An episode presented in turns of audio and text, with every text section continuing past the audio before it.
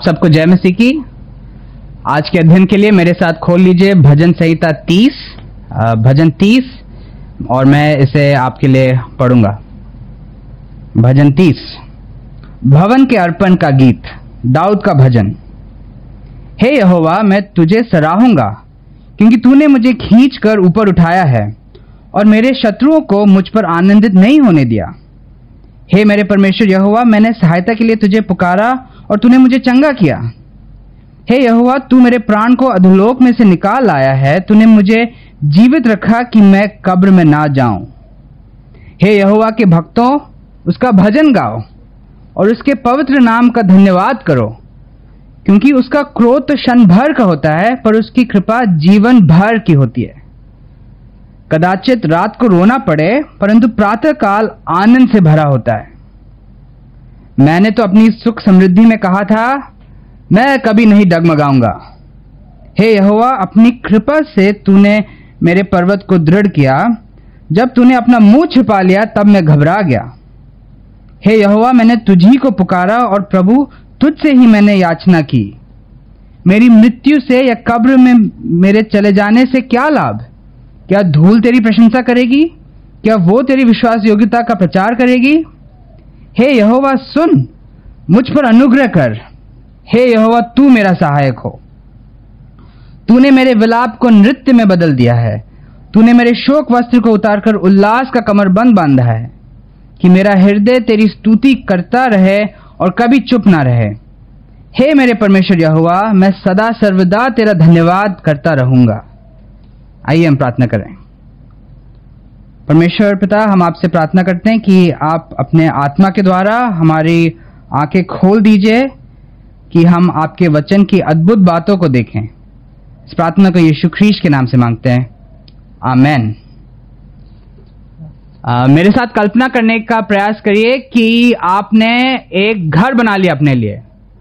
अब मैं जानता हूँ कि बहुत लोग, हम लोग के लिए ये हो सकता है, कभी होगा नहीं जीवन में, लेकिन फिर भी कल्पना करिए। कि आपने अपने लिए घर बना लिया है और घर के उद्घाटन के लिए आपने कुछ कुछ लोगों को बुलाया है। आ, आपके परिवार के कुछ लोग आए हैं आपके मित्र कुछ लोग आए हैं और आ, समाज के कुछ कुछ लोगों को आपने बुलाया है कि वो आपके घर के उद्घाटन की खुशी में आ सके। और जब वो सब लोग आए हैं तो आपसे कोई आके कहता है कि कृपया करके दो शब्द कहिए इस अवसर के लिए। उस स्थिति में आप क्या आप क्या सोचते हैं कि आप क्या बोलेंगे? कौन से दो शब्द बोलेंगे? आ, हो सकता है हम घर के बारे में कुछ कह सकें कि अरे हमने ये सोच के ऐसे बनाया था। आ, हो सकता है हम जो मजदूर हैं या घर बनाने वाले हैं उनके बारे में कुछ बोलें कि उन्होंने ऐसे ऐसे बनाया। आ, हो सकता है हम घर की योजनाओं के लिए हम बता, ब, के बारे में बात कर सकते हैं कि हम चाहते हैं कि हम इस घर में ऐसे ऐसे कुछ करें। तो हम अलग अलग चीज़ बात कर सकते हैं। आ, जब हम भजन तीस को देखते हैं तो इसके आरंभ में आप देखेंगे कि लिखा है कि ये भवन के अर्पण का गीत है। आ, मतलब आ, तो इसमें ये नहीं बताया गया कि कब लिखा गया दाऊद ने इसको विशेषकर कब लिखा लिखा इस भजन को लेकिन यह स्पष्ट है कि उसने लिखा कि जब परमेश्वर का भवन बनेगा जब मंदिर का निर्माण हो जाएगा तो इस गीत को गाया जाना चाहिए। ठीक है? अगर आपको पुराने नियम का इतिहास याद है तो आपको याद होगा कि दाऊद परमेश्वर के लिए एक भवन बनाना चाहता था आ, लेकिन परमेश्वर ने कहा तुम नहीं बनाओगे तुम्हारे बाद तुम्हारा बेटा बनाएगा. आ, लेकिन दाऊद ने फिर भी उस भवन के लिए बहुत तैयारी की। उसने सुलेमान को समझाया कि इस रीति से भवन को बनाना है। उसने आसपास के देशों के राजाओं से बात की ताकि वो लकड़ी और पत्थर और जो भी सामान है वो भेज सके ताकि वो भवन बनाया जा सके। एंड इस भजन में ऐसा भी प्रतीत होता है कि उसने एक गीत भी लिखा और उसका उद्देश्य था कि जब ये भवन बने और जब इसका अर्पण हो तो इस गीत को गाया जाए। आ, लेकिन अगर आप इस गीत को ध्यान देंगे इस भजन को ध्यान देंगे आ, तो इसमें स्पष्ट कहा गया है कि यह भवन के अर्पण के लिए गीत है लेकिन इस भजन को पढ़ने से आप कहीं पे भी भवन का नाम नहीं देखेंगे। इसमें कुछ भी ज़िक्र भवन के लिए नहीं है। यहाँ तक कि कुछ विद्वान ये भी कहते हैं कि ये भवन के लिए नहीं था ये किसी और ने बाद में लिख लिया। आ, लेकिन किसी और में बाद में नहीं लिखा। ये भवन के अर्पण के लिए लिखा गया है। और लेकिन दाऊद चाहता था कि जब ये भवन बने और जब ये भवन अर्प, का अर्पण हो तो लोग भवन के बारे में बात ना करें। लोग दाऊद के बारे में बात ना करें। दाऊद की योजनाओं के बारे में ना बात करें। लोग दाऊद चाहता है कि लोग परमेश्वर के बारे में ध्यान दें। और वह विशेष कर चाहता है कि लोग परमेश्वर के बारे में एक चीज़ समझें और वो एक चीज़ के दो पहलू है वो ये है कि परमेश्वर अपने लोगों को अनुशासित करता है और उन पर कृपा भी करता है। परमेश्वर अपने लोगों को अनुशासित करता है और उन पर कृपा भी करता है। और इस बात को जिसके दो पहलू हैं हम आज के समय में देखेंगे। और इसको देखने के लिए हम इस भजन के तीन भागों में आ, कुछ बातों को देखेंगे। आ, एक पद से लेकर पाँच पद तक हम देखेंगे कि परमेश्वर के भक्त परमेश्वर की सहायता के परिणाम स्वरूप उसको सराहते हैं। परमेश्वर के भक्त परमेश्वर की सहायता के परिणाम स्वरूप पर, परिणाम स्वरूप उसको सराहते हैं। एक पद से लेके पाँच पद तक। और उसके बाद छह पद से लेके दस पद में हम देखते हैं। परमेश्वर के भक्त परमेश्वर के द्वारा अनुशासन के समय क्षमा मांगते हैं। परमेश्वर के भक्त परमेश्वर के द्वारा अनुशासन के समय क्षमा मांगते हैं। छह से दस पद में। और फिर ग्यारह और बारह पद में हम देखेंगे कि परमेश्वर के भक्त परमेश्वर के अनुग्रह के कारण सर्वदा धन्यवाद देते हैं। परमेश्वर के भक्त परमेश्वर के अनुग्रह के कारण सर्वदा धन्यवाद देते हैं। तो आइए हम इस भजन के पहले भाग को देखें। भजन के आरंभ में परमेश्वर दाऊद परमेश्वर से कहता है कि वो परमेश्वर की बढ़ाई करता है। और जब हम पहले तीन पदों को देखते हैं तो हम इस बात को देख सकते हैं कि दाऊद एक समस्या में था और उस समस्या की स्थिति में दाऊद ने परमेश्वर से प्रार्थना की थी और परमेश्वर ने उसकी प्रार्थना सुनी और उसकी प्रार्थना के उत्तर में उसकी सहायता की और इसलिए इसलिए दाऊद परमेश्वर की स्तुति कर रहा है। और विशेषकर ऐसे प्रतीत होता है कि हो सकता है दाऊद किसी भयंकर बीमारी में था और उस स्थिति से परमेश्वर ने उसको चंगा किया। जब दाऊद उस बीमारी में था तो उसके शत्रु लोग उसको देख रहे थे और वो रुक रहे थे, रुके हुए थे, कब ये मर जाए तो हम लोग खुश हो जाएँ। लेकिन परमेश्वर ने ऐसा नहीं होने दिया। दाऊद खुद के लिए डर रहा था, वो खुद सोच रहा था, कहीं मैं परमेश्वर के सामने न्याय के लिए ना पड़ जाऊँ। लेकिन परमेश्वर ने उसको बचाया। और क्योंकि दाऊद को याद है कि परमेश्वर ने मुझे बचाया इसलिए वो परमेश्वर की आराधना कर रहा है और कह रहा है, परमेश्वर, आप महान परमेश्वर हैं। जब मैं परेशानी में था, मैंने आपसे प्रार्थना की और आपने मुझे सहायता की, आपने मेरी सहायता की और इसलिए दाऊद बहुत खुश है और वो अपनी खुशी को इस गीत में व्यक्त कर रहा है। लेकिन वो अपनी खुशी को केवल अपने पास नहीं रख रहा है। अगर आप चार और पद में, चार और पाँच पद में देखेंगे वो और लोगों को भी बुलाते हैं। वो कहते हैं आप लोग भी आइए मेरे साथ आइए हम परमेश्वर को धन्यवाद दें आइए हम और गीत को गाएँ। ध्यान दीजिए कि वो किसको बुलाता है? आ, यहाँ पे लिखा है हे यहोवा के भक्तों वो उन लोगों को बुला रहे हैं जिसके लिए यहाँ भक्त शब्द आया है। आ, यदि आप मूल भाषा में देखेंगे इब्रानी में देखेंगे जो भक्त के लिए जो शब्द है उसका आ, लेना देना है उन लोगों से जिन्होंने परमेश्वर की ओर से करुणा का अनुभव किया है। ठीक है? ये लोग परमेश्वर के लोग हैं जिन पर, पर परमेश्वर ने करुणा दिखाई है। और ये हम उनको कह सकते हैं ये परमेश्वर की करुणा के पात्र लोग हैं। इन्होंने उस चीज़ को अनुभव किया है और दाऊद उनको बुला रहे दूसरे शब्दों में ये विश्वासी लोग हैं। तो दाऊद खुद विश्वासी है वो अन्य विश्वासियों को कह रहा है कि आइए मेरे साथ आइए हम सब हम धन्यवाद दें। और आ, हम देख देख सकते हैं कि इन पदों में दाऊद किस बात के लिए धन्यवाद देता है। वो कहता है आ, भजन गाओ, उसके पवित्र नाम को धन्यवाद करो। पाँच पद में देखिए, क्यों विशेष कर वो परमेश्वर को धन्यवाद दे रहा है? यहाँ पे हम देखते हैं परमेश्वर के दो गुणों के बारे में। परमेश्वर का दो गुण, के दो गुण, एक है परमेश्वर का क्रोध, और दूसरी, दूसरा गुण है परमेश्वर की कृपा। ठीक है? और अगर आप ध्यान दें, वो कहता है कि परमेश्वर का जो क्रोध है, वो थोड़े समय के लिए होता है लेकिन परमेश्वर की जो कृपा है वो बहुत ज़्यादा समय के लिए चलती रहती है। आम, तो इसलिए अच्छा तो हम थोड़ा और समझ सकते हैं कि दाऊद परमेश्वर को इतना की इतनी बड़ाई क्यों कर रहा है? क्योंकि उसने आ, तो परमेश्वर ने उसको छुड़ाया समस्या से लेकिन आ, इससे पहले कि वो समस्या में गया उस वो समझता है कि मैं परमेश्वर के क्रोध का अनुभव कर रहा था। मैं परमेश्वर के अनुशासन को अनुभव कर रहा था लेकिन वो सिर्फ़ थोड़े समय के लिए था। अब मैं परमेश्वर की कृपा को अनुभव कर रहा हूँ, जो बहुत समय के लिए है। और अगर आप देखें, शब्दों को भी देखिए ना, उसका क्रोध तो क्षण भर के लिए है, लेकिन उसकी कृपा जीवन भर के लिए है। वो तुलना कर रहा है कि क्रोध है थोड़े समय के लिए, लेकिन करुणा और कृपा बहुत समय के लिए। और इस बात को समझाने के लिए एक उदाहरण भी देता है पाँच पद के अंत में। वो कहता है, जिस प्रकार चाहे रात को जो भी हो ठीक है? रात में अंधेरा हो दिक्कत हो समस्या हो। हम सबको मालूम है कि सुबह तो अपने टाइम पे सुबह को आना ही आना है। एंड स्थिति बदलेगी। अंधेरे से रोशनी की स्थिति आ जाएगी। और वो कह रहा है उसी रीति से परमेश्वर का क्रोध हो सकता है कुछ समय के लिए हो लेकिन परमेश्वर की कृपा भी प्रकट होगी। और इस बात को तो इस बा, आगे बढ़ने से पहले हम सोच सकते हैं आ, अपने लिए कि हम इस बात को कैसे समझ सकें? क्या हम विश्वासी के जीवन में समस्याएँ आती हैं? आती हैं ठीक है? अगर आपसे कोई कहे कि विश्वासियों के जीवन में समस्या नहीं आती है आप उनको बोल सकते हैं कृपया करके एक किताब है बाइबल उसको पढ़ लीजिए।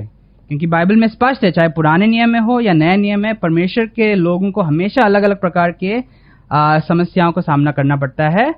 आ, लेकिन इस इस संदर्भ में हमें समझना है क्या परमेश्वर के लोग क्या हम लोग परमेश्वर की ओर से क्रोध का अनुभव करते हैं?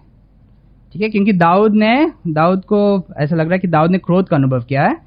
आ, तो हमें एक बात हमें समझना है कि अच्छा दाऊद पुराने नियम आ, का विश्वासी है एंड पुराने वाचा के अनुसार परमेश्वर ने कहा था कि जब जब अगर तुम लोग पाप करोगे मैं न्याय करूँगा तुम पे क्रोध दिखाऊँगा ताकि तुम पश्चाताप करके वापस मेरे पास आ जाओ। ठीक है? तो मैं क्रोध उंडेलूँगा ताकि तुम ऐसे नहीं भगाने के लिए नहीं लेकिन ताकि तुम वापस आ सको। और यहाँ पे दाऊद के जीवन में ऐसा हो रहा था। आ, जब हम नए नियम में आते हैं आ, और हम लोग नए नियम के बाद के लोग हैं तो नए नियम इस बात को तो स्पष्ट करता है कि अगर हम लोग यीशु ख्रीष्ट पर विश्वास करते हैं तो हमारे ऊपर परमेश्वर का क्रोध नहीं बना हुआ है। हम क्रोध की संतान थे लेकिन अब हम परमेश्वर के क्रोध को अनुभव नहीं करते हैं, क्योंकि यीशु ख्रीष्ट ने उस क्रोध को अपने ऊपर क्रूज पे ले लिया। ठीक है? तो हमें सावधान होना चाहिए अपनी भाषा में। तो हम परमेश्वर के क्रोध को नहीं अनुभव करते हैं, लेकिन हाँ विश्वासी के रूप में हमें यह ध्यान देना है कि हम लोग परमेश्वर के अनुशासन का अनुभव कर सकते हैं। नया नियम हमें सिखाता है कि परमेश्वर एक पिता है एंड किसी भी अच्छे पिता के समान हाँ एक कोई भी अच्छा पिता वो होता है जो जब उसका बच्चा गलती करता है तो उसको अनुशासित करें। और परमेश्वर भी एक बहुत उत्तम पिता है और वो भी अपने बच्चों को अनुशासित करता है। इब्रानियों बारह में अगर आप देखेंगे पाँच और छह पद में लेखक वहाँ बात करता है परमेश्वर की ताड़ना के बारे में। आ, लेकिन वहाँ वो कहता है कि ताड़ना इसलिए तुम्हारे ऊपर तुमको सामना करना पड़ता है क्योंकि परमेश्वर प्रेम करता है। जो लोग परमेश्वर के प्रेम को नहीं जानते हैं जो जिन लोगों से परमेश्वर प्रेम उस रीति से नहीं करता है वो परमेश्वर के ताड़ना को भी अनुभव नहीं करते हैं। आ, तो इसलिए ये संभव है हमारे जीवनों में भी अगर हम अपने जीवन में परमेश्वर के विरुद्ध पाप कर रहे हैं तो हो सकता है परमेश्वर हम पे क्रोध ना बरसाएँ लेकिन परमेश्वर हमें सिखाने के लिए हमें वापस खींचने के लिए आ, अनुशासित कर सकता है। आ, तो जब हमारे जीवन में समस्या आती है तो हम सोच आ, तो ज़रूरी नहीं कि हर बार जब समस्या है तो इसका कारण है हमने कुछ पाप किया था परमेश्वर हमें अनुशासित कर रहा है। कभी कभी समस्या आती है क्योंकि हम एक पतित संसार में रहते हैं। हम उत्पत्ति तीन के बाद वाले संसार में आते हैं जहाँ पे ऊट कटारे हैं जहाँ पे आँसू हैं जहाँ पे पसीना है जहाँ पे कष्ट है जहाँ पे बीमारी है। तो कभी कभी हमारे जीवन में समस्या इसलिए आती है क्योंकि ये जीवन समस्या का जीवन है। आ, लेकिन कभी कभी ये भी हो सकता है कि हम विशेषकर उस समस्या का अनुभव कर रहे हैं क्योंकि परमेश्वर हमें वापस अपने अपनी ओर खींचने का प्रयास कर रहा है। आ, तो इसलिए जब हम और आप अपने जीवन में समस्या में हो से होके जाते हैं हो सकता है बीमारी हो हो सकता है अपने घर में किसी की बीमारी हो हो सकता है आर्थिक कोई स्थिति हो हो सकता है नौकरी में कोई समस्या हो अलग अलग जब हम परिस्थितियों का सामना करते हैं आ, हम विश्वासियों को सोचना चाहिए अरे क्या इसमें परमेश्वर मुझे वापस खींचने का प्रयास कर रहा है? क्या मेरे जीवन में कोई ऐसा पाप है जिसको मैं छिपा रहा हूँ और परमेश्वर उसको उजागर करने का प्रयास कर रहा है? क्योंकि ऐसे संभव है। आ, अच्छा जब दाऊद की स्थिति में दाऊद तो जानता था कि उसके जीवन में अनुशासन ही था। तभी वो क्रोध और कृपा की बात करता है। और आ, वो ये भी जानता है कि परमेश्वर की का क्रोध तो बड़ा था लेकिन जब उसने प्रार्थना की परमेश्वर ने उसको छुड़ाया भी। और इसलिए वो आनंदित हुआ और आनंदित होकर परमेश्वर को धन्यवाद दे रहा था एंड uh, हम लोग भी हम लोग भी अक्सर uh, चाहे अनुशासन वाले समस्या हो या ना हो अक्सर हम लोग समस्याओं में होते हैं हम लोग प्रार्थना करते हैं परमेश्वर सुनता है। uh, हम सबने हमें मैं मुझे विश्वास है हम सबने अनुभव किया होगा हम बीमार थे हमने प्रार्थना की और परमेश्वर ने हमारी सहायता की। अलग अलग समस्याओं से परमेश्वर ने हम हमें छुड़ाया है आ, हो सकता है हमारे पास आर्थिक तंगी थी। हमने परमेश्वर से प्रार्थना किया और परमेश्वर ने प्रावधान किया। परमेश्वर ने अलग अलग समस्याओं को हम हमें हमारे परिवार में हमारे समाज में हमें बचाया है और दाऊद के जैसे। तो जैसे दाऊद ने धन्यवाद दिया हमारे लिए भी उचित है कि हम धन्यवाद दें। हम परमेश्वर को धन्यवाद दें कि अरे क्या बात है परमेश्वर आपने आ, हमारे हमारी प्रार्थना को सुना और आपने हमें छुड़ाया स्थिति में। एंड हम अपने जीवन को जाँच सकते हैं। कभी कभी हम प्रार्थना करने के लिए बहुत आ, बहुत तेज हैं। जब कोई बीमारी होती है हम प्रार्थना करने के लिए बहुत तेज है। परमेश्वर प्लीज़ आप चंगा करिए आप चंगा करिए आप चंगा करिए। लेकिन जब हम चंगा हो जाते हैं तब हम भूल जाते हैं। हम परमेश्वर को धन्यवाद देना भूल जाते हैं कि अरे परमेश्वर आपने आ, हमें चंगा किया। या अलग अलग रीति से हम परमेश्वर से आ, हो सकता है हम पैसों की दिक्कत थी हमने प्रार्थना की। और जब परमेश्वर ने दिया आ, हम भूल सकते हैं। आ, लेकिन हम दाऊद से इस बात को सीख सकते हैं कि जब परमेश्वर ने उसकी प्रार्थना को सुना उसने परमेश्वर को धन्यवाद दिया और उसने ज़ोर शोर से धन्यवाद दिया। उसने आसपास के लोगों को भी बोला कि आप लोग भी आइए कि आ, हम साथ में धन्यवाद दे सकें। आ, तो पहले से लेके पाँच पद में हम लोग ने देखा कि आ, जिस प्रकार दाऊद ने सहायता के समस्या के समय सहायता के लिए प्रार्थना की और फिर परमेश्वर को धन्यवाद दिया। हमें भी वैसा करना चाहिए। आ, लेकिन अगले भाग में हम देखेंगे कि जिस प्रकार समस्या के समय दाऊद ने परमेश्वर से क्षमा मांगी हमें भी वैसे ही हमें भी क्षमा मांगनी चाहिए। ठीक है? तो आइए हम अगले भाग को देखते हैं। पद छः और सात में दाऊद हमें बता देता है कि परमेश्वर ने विशेष कर किस कारण उसको अनुशासित किया था? तो अगर आप देखेंगे उन पदों में तो दाऊद के जीवन में ऐसे हुआ कि उसके जीवन में सुख और समृद्धि का उसको अनुभव होने लगा। ठीक है, हो सकता है ये तब की बात है जब उसका राज्य स्थापित हो गया है, उसके शत्रु पराजित हो गए थे और वो स्थिर स्थिति में था। और जब वो ऐसी स्थिति में आया तो दाऊद ने अपने मन में सोचा, अरे वाह मैं कितना अच्छा हूँ?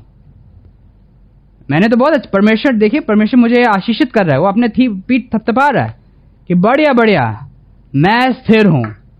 और उसने क्या कहा? मैं कभी नहीं डगमगाऊँगा। और जब दाऊद के मन में यह विचार आया, दाऊद भूल गया इस बात को कि वास्तव में वो कुछ नहीं है। और वो इस बात को भूल गया कि वास्तव में उसको स्थापित करने वाला तो परमेश्वर ही था। और इसलिए, क्योंकि दाऊद भूल गया कि परमेश्वर ने उसको स्थापित किया यहाँ लिखा है कि परमेश्वर ने अपने मुँह को उससे छिपा लिया। ठीक है, पुराने नियम में विशेषकर परमेश्वर का मुँह प्रतीक है परमेश्वर की कृपा दृष्टि पर। ठीक है तो अगर परमेश्वर किसी को देख रहा है तो परमेश्वर की आशीष है उसके प्रति। लेकिन यहाँ पे अगर परमेश्वर अपना मुँह छिपा रहा है तो बात हो रही है कि परमेश्वर उसको आशीषित नहीं कर रहा है। उसको अनुशासन में से होके निकाल रहा है परमेश्वर। और जब ऐसी स्थिति हो गई तो दाऊद लिखा है कि घबरा गया। क्योंकि वो समझ गया कि मैं तो डगमगाऊँगा परमेश्वर के बिना। और वो समझ गया कि हो सकता है मैं अभी मरने भी वाला हूँ। दाऊद के जीवन से हम इस बात को सीख सकते हैं कि सुख और समृद्धि अच्छी चीज़ें हो सकती हैं, लेकिन ये खतरनाक भी हैं। क्योंकि जब हमारे जीवन में आराम आराम आता है, बहुत जल्दी से हम परमेश्वर को भूल सकते हैं और हम ये सोचने लग सकते हैं कि, अरे, हम ही ने तो क्या है सब। हम ये सोच सकते हैं कि, अरे, मैंने तो मेहनत किया है, मैंने मेहनत किया, मैंने ये किया है तो ये मेरा काम है। लेकिन हम भूल जाते हैं कि जो हम मेहनत भी करते हैं अगर हमने मेहनत भी किया है तो हमारे हर सांस को कौन सहायता करता है कि हम अपने सांस को लेते रहें? हमारे हृदय के हर धड़कन को कौन बनाए रखता है? ये सब कुछ परमेश्वर की ओर से दया है एंड समृद्धि के समय आ, इन चीज़ों को भूलना बहुत आसान है।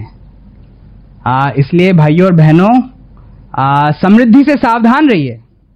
अच्छा मैं ये नहीं कह रहा हूँ कि सब कुछ छोड़ दीजिए, वैराग्य ले लीजिए और दुनिया से भाग जाइए, मैं ये नहीं कह रहा हूँ, लेकिन मैं ये मैं कह रहा हूँ कि सावधान रहिए कि कहीं हम समृद्धि के चक्कर में, समृद्धि का आनंद उठाने के चक्कर में हम कहीं परमेश्वर को ना भूल जाएँ और हम ये ना भूल जाएँ कि परमेश्वर ही है जो हमें सब कुछ देता है। अच्छा याद कीजिए कि दाऊद इस भजन को लिख रहा है भवन के अर्पण के लिए। ठीक है? तो वो इस स्थिति के लिए लिख रहा है कि जब लोग मेहनत करके एक भवन को बनाएँगे और फिर वो कह रहा है कि जब आप उसको अर्पित करेंगे तो इस गाने को गाइए। तो एक रीति से वो सुलेमान को और बाकी लोगों को याद दिला रहा है कि घमंडी मत होइए। ये मत सोचिए कि आपने खुद कर दिया। परमेश्वर को महिमा दो। ये समझो कि परमेश्वर ने तुम्हारी सहायता की है और इसलिए परमेश्वर को महिमा दो। जो गलती मैंने की अपने अनुभव में उस गलती को तुम लोग मत करो। और इसलिए दाऊद इस भजन में अपने अपने कमी को दिखा रहा है ताकि लोग उस कमी से आ, सीखें। दाऊद के उदाहरण से हम सीख सकते हैं कि हमें समृद्धि के प्रति सतर्क रहना चाहिए। आ, लेकिन हम ये भी सीख सकते हैं कि जब परमेश्वर की ओर से हम अनुशासन का सामना करते हैं जब हमारे जीवन में समस्या आती है तो हमें क्या करना चाहिए? आठ और नौ पद को देखिए। दाऊद बेसिकली परमेश्वर के सामने जाके रोया। उसने परमेश्वर से क्षमा की विनती मांगी और उसने परमेश्वर को पुकारा और उसने उसी के सामने याचना की। उसने कहा, आप मुझ पर दया करिए। और आगे की प्रार्थना में जब हम देखते हैं तो विशेषकर नौ पद, हम नौ पद को पढ़ दे रहे हैं। मेरी मृत्यु से या कब्र में मेरी मेरे चले जाने से क्या लाभ? क्या धूल तेरी प्रशंसा करेगी? क्या वो तेरी विश्वास योग्यता का प्रचार करेगी? आ, जब हम इन पदों को पढ़ते हैं तो हमें लग सकता है कि ये दाऊद क्या कह रहा है। मतलब अगर वो नहीं होगा तो परमेश्वर की महिमा नहीं होगी। क्या वो ये कह रहा है कि परमेश्वर आप हमें बचा लीजिए ताकि कम से कम मैं आपकी महिमा कर लूँ? क्या दाऊद ये कह रहा है? आ, नहीं दाऊद उस मनसा से नहीं कह रहा है लेकिन दाऊद को अपनी स्थिति में भी वो परमेश्वर की महिमा के लिए सोच रहा है। कि वो सोच रहा है कि मेरे पतन से मेरे नुक्स अगर मैं विनाश हूँ इससे परमेश्वर का नाम खराब हो जाएगा। और वो चाहता है कि परमेश्वर मुझे बचाए ताकि मैं और अधिक लोगों को परमेश्वर के बारे में बताऊँ और अधिक मैं लोगों को परमेश्वर के विश्वास योग्यता से आ, के बारे में लोगों को बताऊँ। एंड uh, तो उसकी चिंता है परमेश्वर की महिमा। उसकी चिंता है कि परमेश्वर आप मुझे सहायता करिए लेकिन इसलिए नहीं ताकि मेरा जीवन सही हो जाए लेकिन इसलिए ताकि जब आप मेरी सहायता करेंगे मैं घूम के आपको महिमा दूँगा मैं लोगों को आपके बारे में बताऊँगा। और हम जब हम आगे देखते हैं नौ दस दस पद में तो हम ये भी सीखते हैं दाऊद के जीवन से कि जब हम मांगते तो हम परमेश्वर से सहायता के लिए मांगे। और हम परमेश्वर के सामने हम अनुग्रह के लिए मांगे। ठीक है? हम हक से नहीं मांगते। हैं हम ये नहीं बोलते हैं कि, अरे परमेश्वर, देंगे क्यों नहीं? सहायता करिए। दाऊद, परमेश्वर के सामने उसने अपने आप को नम्र किया और कहा, परमेश्वर, मुझे माफ़ करिए, मेरी सहायता करिए, मुझे इस चीज़ से निकालिए। और इस प्रार्थना के उत्तर उत्तर में परमेश्वर ने उसको चंगा किया था। और हम ये देखते हैं कि परमेश्वर की इच्छा भी ठीक है? परमेश्वर ने क्यों दाऊद क्यों कह रहा है कि परमेश्वर उसकी सहायता करे ताकि परमेश्वर की महिमा हो उससे? ठीक है? और उसी बात को उसी बात को हम भजन के तीसरे भाग में देखेंगे। ठीक है? भजन के तीसरे भाग में देखेंगे। आ, पहले भाग में हमने देखा था कि दाऊद धन्यवाद दे रहा था फिर दूसरे भाग में उसने समझाया कि वो धन्यवाद क्यों दे रहा था। ऐसे क्या परिस्थिति आ गई थी कि वो उसने परमेश्वर से प्रार्थना की और परमेश्वर ने उसको प्रार्थना को उत्तर दिया? और अब तीसरे भाग में हम देखते हैं कि दाऊद फिर से धन्यवाद देता है। वो फिर से उस धन्यवाद को जारी रखता है और परमेश्वर की महिमा करता है। आ, जब हम आप ग्यारह पद को देखते हैं तो ग्यारह पद में दाऊद दो चित्रण का इस्तेमाल करता है। ठीक है? वो आ, जो चित्रण का इस्तेमाल करता है वो कह रहा है कि आ, मैं अपने पाप में विलाप कर रहा था लेकिन परमेश्वर के अनुग्रह के कारण मैं अब नाच रहा हूँ। ठीक है? मैं शोक वस्त्र पहना हुआ था लेकिन परमेश्वर ने उसको खुशी के वस्त्र में बदल दिया। आ, इस चित्रण को हम लोग थोड़ा कल्पना कर सकते हैं। आप आ, आ, कल्पना करिए कि आप किसी मिट्टी में गए हैं ठीक है? तो वहाँ पे कोई तो लोग रंग बिरंगे कपड़े पहन के नहीं आते ना? आ, वहाँ लोग बड़े साधारण कपड़े पहन के आते हैं।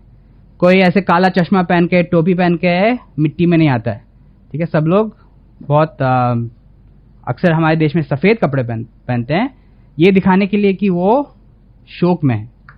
लेकिन आप कल्पना करिए कि शोक का माहौल है एंड सब लोग गंभीर ऐसे बैठे हैं और अचानक से कुछ लोग निकलते हैं और रंग बिरंगे कपड़े पहने हुए और वो नाच रहे हैं, कूद रहे हैं और शादी के बारात वाला उन्होंने सीन कर दिया। बड़ा परिवर्तन है ना? स्थिति क्या थी और स्थिति किस चीज़ में बदल गई? और दाऊद कह रहा है जब परमेश्वर ने मुझ पर अनुग्रह किया तो यही हुआ मेरे साथ। मैं मृत्यु के बारे में विचार कर रहा था मैं सोचा था मैं अभी कब्र में चला जाऊँगा लेकिन परमेश्वर ने मुझे अपनी कृपा में होकर मुझे छुड़ाया तो अब वो परमेश्वर के सामने उछल उछल के आ, वो नाच रहा है। और वो क्योंकि उसने उसको मालूम है कि परमेश्वर ने मुझ पर अनुग्रह किया दाऊद को मालूम है कि अच्छा परमेश्वर ने मुझको अनुशासन में अनुशासन का सामना कराया परमेश्वर ने मेरा। आ, लेकिन वो ये भी जानता है कि परमेश्वर ने मुझे क्षमा किया और परमेश्वर की जो कृपा है परमेश्वर की करुणा है वो जीवन भर के लिए वो दिखाता रहेगा। और ध्यान दीजिए बारह पद के पहले शब्द को परमेश्वर का क्या उद्देश्य था जब परमेश्वर ने उसको छुड़ाया? जब परमेश्वर ने उसकी परिस्थिति को बदला? कहते कि मेरा हृदय तेरी स्तुति करता रहे और कभी चुप ना रहे। परमेश्वर का उद्देश्य यही था कि दाऊद जब बचेगा तो दाऊद धन्यवाद का जीवन जिएगा।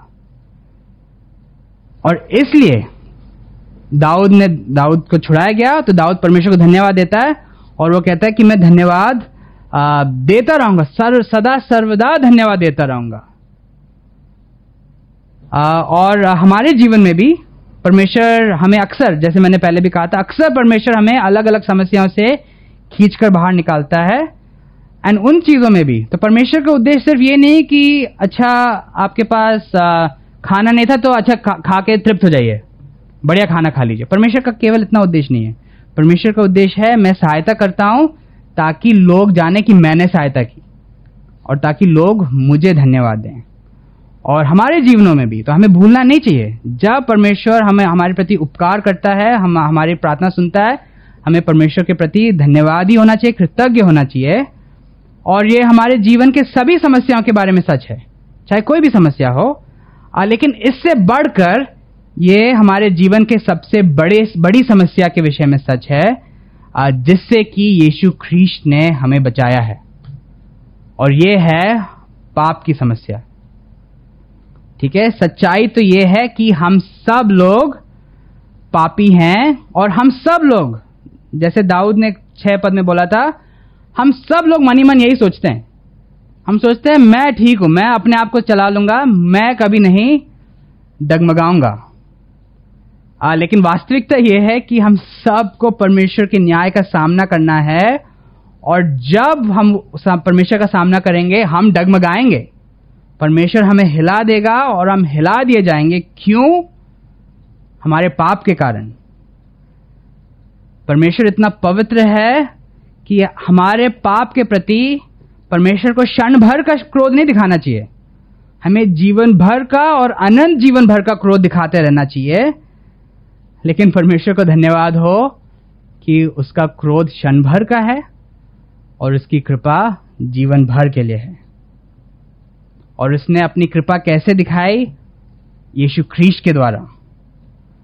हमारे पाप के कारण, हमारे घमंड के कारण, हमारे गलत सोच के कारण, यीशु ख्रीस्त ने क्रूस पर परमेश्वर का क्रोध को सहा। क्योंकि हम लोगों ने सोचा था कि हम परमेश्वर के बिना जी लेंगे, हम अपने आप को स्थिर कर लेंगे, परमेश्वर पिता ने अपने मुँह को अपने पुत्र से फेर लिया। और यीशु लगभग नहीं मरा, यीशु वास्तव में मर गया। उसने परमेश्वर के क्रोध के प्यालों को पिया और वो मर गया। लेकिन परमेश्वर को धन्यवाद हो कि परमेश्वर की करुणा, परमेश्वर की कृपा जीवन भर के लिए है। यीशु मरा नहीं रहा। वो कब्र में ही नहीं रहा परमेश्वर ने उसको जिला दिया। यीशु को कपड़ों में बाँध के कब्र में रखा गया था। उसके लिए लोग शोक मना रहे थे लेकिन वो उस कब्र से निकल के बाहर आ गया। आ, जब हम पूरे इतिहास को सोचे तो हम सोच हम ये कह सकते हैं कि क्रूस पर हालाँकि वो तीन घंटे थे लेकिन क्रूस पर यीशु ने एक क्षण के लिए परमेश्वर के क्रोध का अनुभव किया लेकिन बीते 2000 वर्षों से और आने वाले युगान युग तक सदा सर्वदा के लिए यीशु उस कृपा को अनुभव करेगा जो पिता की ओर से है। क्योंकि उसका क्रोध तो क्षण भर का है, लेकिन उसकी उसकी कृपा जीवन भर के लिए है। और भाई और बहनों, अद्भुत बात यह है, यदि हम यीशु पर विश्वास करें, और केवल यदि हम यीशु पर विश्वास करें, अगर आज आप इस बात को सुन रहे हैं और आप यीशु मसीह पर विश्वास नहीं करते हैं तो आपको यह समझना है, यदि हम यीशु पर विश्वास करें, सिर्फ़ उस स्थिति में हम उन, उसके भक्त कहलाने के लायक हैं और परमेश्वर हमें हमारे पापों से क्षमा करता है और वो हमारे परिस्थिति को शोक से लेके नृत्य में ले जाता है। यदि हम यीशु पर विश्वास करते हैं, हाँ, हमारे जीवन में हम अनुशासन का सामना कर सकते हैं लेकिन हम ये जान सकते हैं कि परमेश्वर के पास हमारे ऊपर उंडेलने के लिए कोई क्रोध नहीं बचा है। उसके, वो हमारे प्रति करुणा दिखाता है और उसका जो अनुशासन भी है, वो एक पिता के दिल से आ रहा है। और क्योंकि उसने हमको इस, ये अनुग्रह किया है, दाऊद दाऊद कह रहा है और हमें भी कहना चाहिए कि परमेश्वर हम आपको धन्यवाद आप देंगे और हम सदा सर्वदा के लिए देते रहेंगे। इस परमेश्वर के प्रति क्या हम ठंडे हो सकते हैं? क्या हम सोच सकते हैं? ठीक है। कृपा है बढ़िया। क्रोध कभी होता है, कृपा ज़्यादा होता है। अच्छी बात है। अगर हम ऐसे सोचते हैं, अगर हम बस दिमाग में उसको गणित के रूप में सोच सकते हैं तो हम इस बात को समझ, समझे नहीं है। हम इस बात के वज़न को नहीं समझ रहे हैं कि परमेश्वर का क्रोध क्या है और परमेश्वर की कृपा क्या है। लेकिन दाऊद के समान, अगर दाऊद के समान हम समझ जाए, हम अपनी गलती को देखें और हम परमेश्वर की महिमा के बारे में सोचें तो हम अपने आप को रोक नहीं पाएँगे। चाहे हम जीवन में कठिन से कठिन परिस्थिति में क्यों ना हो, हम फिर भी परमेश्वर को धन्यवाद देंगे। हमारे हृदय में हमेशा धन्यवाद का गीत रहेगा। और क्या आपको मालूम है, हम अनंत काल के लिए, जो लोग यीशु मसीह पर विश्वास करते हैं अनंत काल के लिए परमेश्वर की उपस्थिति में यही करते रहेंगे। हम ये हम ये याद रखेंगे कि हम तो डगमगाने वाले लोग हैं, लेकिन परमेश्वर को धन्यवाद हो कि हम हम पर अनुग्रह किया गया है, हमने परमेश्वर की ओर से कृपा प्राप्त किया, हम क्षमा किए गए हैं, अब हम परमेश्वर की संतान हैं और हम अनंत काल के लिए उस कृपा को अनुभव करते रहेंगे। आकाश परमेश्वर हमारी सहायता करे कि हमारे हृदय और अधिक आनंद और धन्यवाद से भरे और अधिक हम इस बात की गंभीरता को समझें। और अभी भी आ, हमारे वर्तमान स्थिति में परमेश्वर हम पे काश अपनी दया दिखाएँ काश हम आ, चाहे व्यक्तिगत रीति से या अपने घरों में अपने परिवार में जिन लोगों के साथ रहते हैं काश हम और अधिक धन्यवादी लोग हो सकें क्योंकि परमेश्वर ने हम पर कृपा दिखाई है। और इसके साथ साथ, काश परमेश्वर बहुत जल्दी हमारे लिए द्वार खोलें कि हम एक साथ मिलकर परमेश्वर को धन्यवाद दे सकें, कलिसियाई रीति से जब मैं पद चार को पढ़ रहा था, मैं सोचा था, कितना अच्छा होगा अगर हम कलिसिया रीति से मिले और कलिसिया के सामने कोई भाई खड़े होकर इन शब्दों को बोले। हे यहोवा के भक्तों उसके भजन गाओ और इसके पवित्र नाम का धन्यवाद करो। आ, कितना अच्छा होगा जब हम फिर से एक साथ एक परिवार के रूप में मिलकर अलग अलग स्वरों में अलग अलग रीति से लेकिन एक साथ मिलके गाते हुए परमेश्वर को धन्यवाद दें। और काश परमेश्वर हमें उस उस दिन तक ले जाए और ना केवल वो काश हम अनंत काल तक परमेश्वर हमें बनाए रखे कि हम परमेश्वर की स्तुति करते रहें। आइए हम प्रार्थना करें।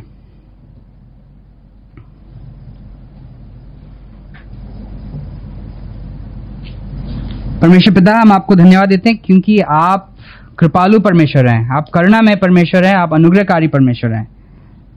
आप न्यायी हैं और आप पाप के प्रति प्रकोप करते हैं, लेकिन आपका प्रकोप, आपका क्रोध क्षण भर का है और आपकी करुणा जीवन भर के लिए, और इसके लिए हम आपकी बड़ाई करते हैं। और हम आपकी बड़ाई करते हैं और आपको धन्यवाद देते हैं, विशेषकर यीशु ख्रीस्ट के लिए, जिसने उस क्रोध को ले लिया जो हम सब के ऊपर बना हुआ था। परमेश्वर, आप हमें सहायता करिए कि हम इस बात के लेके कभी ठंडे ना हो, कभी हम उसके, हम ये ना समझे कि हम समझ गए इस बात को। लेकिन काश हम और अधिक इस बात को सोचते हुए और अधिक उत्साहित होते रहें, और अधिक धन्यवादी हो। परमेश्वर, हमारी सहायता करिए कि हम कभी घमंड में ना चले जाएँ। हम ये ना सोचे कि हम ही ठीक हैं। हम अपने आप ठीक हैं। हमारी सहायता करिए कि हम इवन सुख और समृद्धि के पीछे ना भागें। ये समझते हुए कि ये हमारे प्राण के लिए खतरनाक स्थिति हो सकती है। लेकिन इससे विपरीत हम प्रार्थना करते हैं, आप हमें ऐसे हृदय दीजिए जो धन्यवाद से भरे हो। चाहे हमारे जीवन में कुछ हो या ना हो, चाहे बहुतायत से हो या कम हो, हम आपके प्रति धन्यवाद देते रहे क्योंकि आपने हमारे ऊपर करुणा दिखाई है। और प्रभु जी, एक बार फिर से हम आपसे प्रार्थना करते हैं, आपसे विनती करते हैं।